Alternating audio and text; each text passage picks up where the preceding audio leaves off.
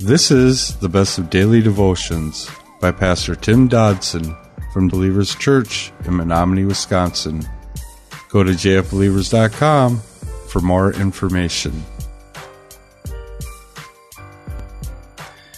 The Gospel of John, chapter 3.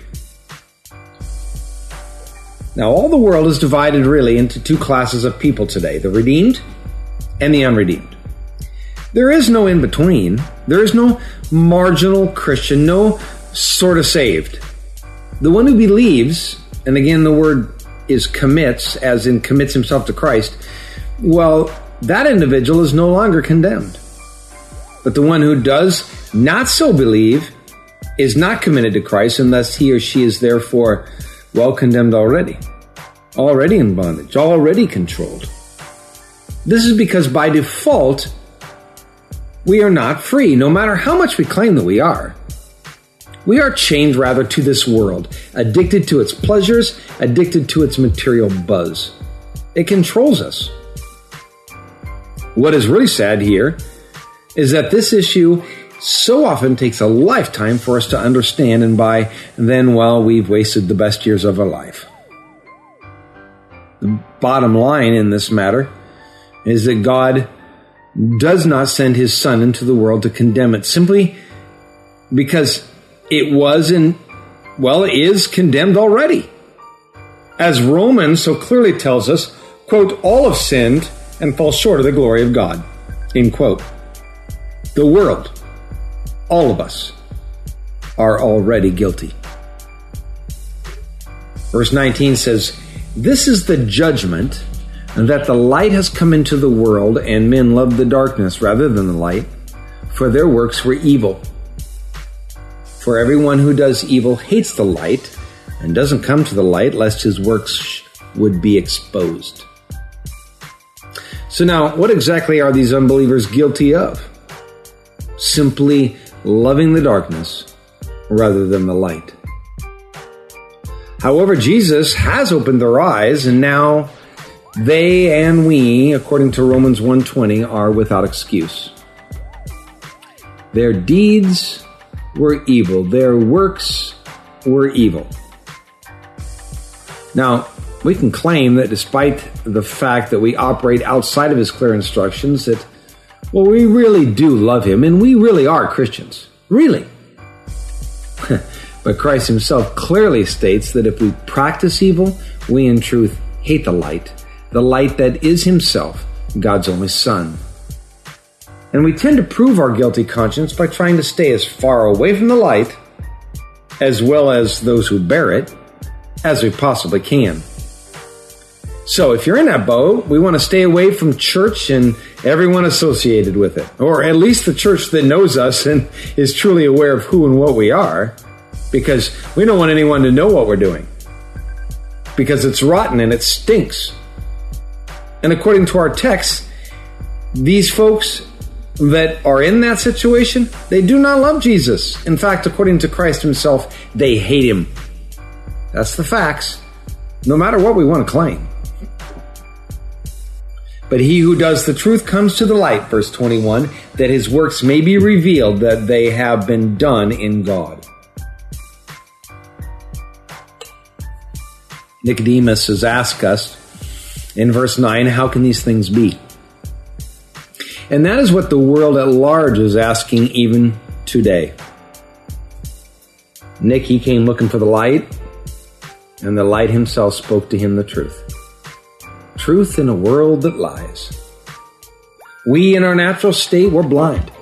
So, how can a blind man see anything? Even the bright light of Christ. Thus, Christ had to be more than just a role model. He had to be more than just a, a guru in which a, uh, to model our lives after. We had to have something. We had to have something better, someone better that could actually open our eyes. Paul in 1 Corinthians 15, 1 through 11 declares unto us the gospel, telling us Christ died for our sins Hmm.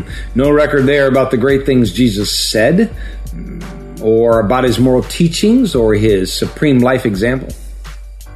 In fact, no reference to life or action was given therein at all, however glorious it was.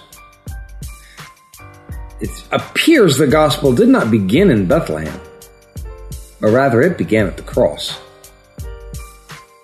But he who does the truth comes to the light. They come so that what they are and what they do can be clearly seen by all. It's, it's what we call accountability. And those who operate in the light are not afraid of that. For they operate in the open anyway, knowing that God sees them, so it's okay if others see them too.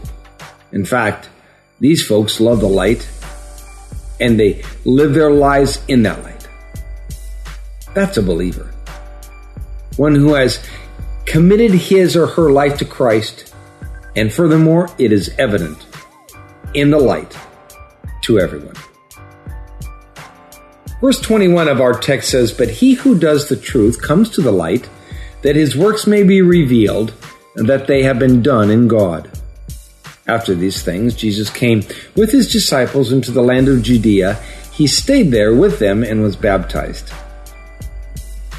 John also was baptizing in Enon near Salim because there was much water there. They came and they were baptized, for John was not yet thrown into prison. Now, I find it really interesting to see what John's criteria was here for moving on uh, into baptism at, at this place at this time.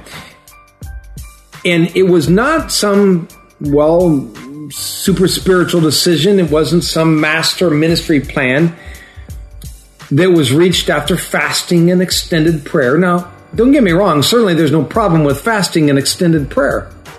But I think we're so often apt to place a hyper religious framework on something uh, that it's not called for. Often we need to step back and demystify the seeking and finding of God's will. John baptized simply because there was a lot of water where he was. Many of us try to put a spin on what we do for God because, in essence, we're fearful in our common sense obedience and because we do not, well, walk in the Spirit, but rather we visit the Spirit. And we do that when we are, you know, in need. That was our daily devotions by Pastor Tim Dodson. To learn more about Tim Dodson or Believers Church, visit jfbelievers.com.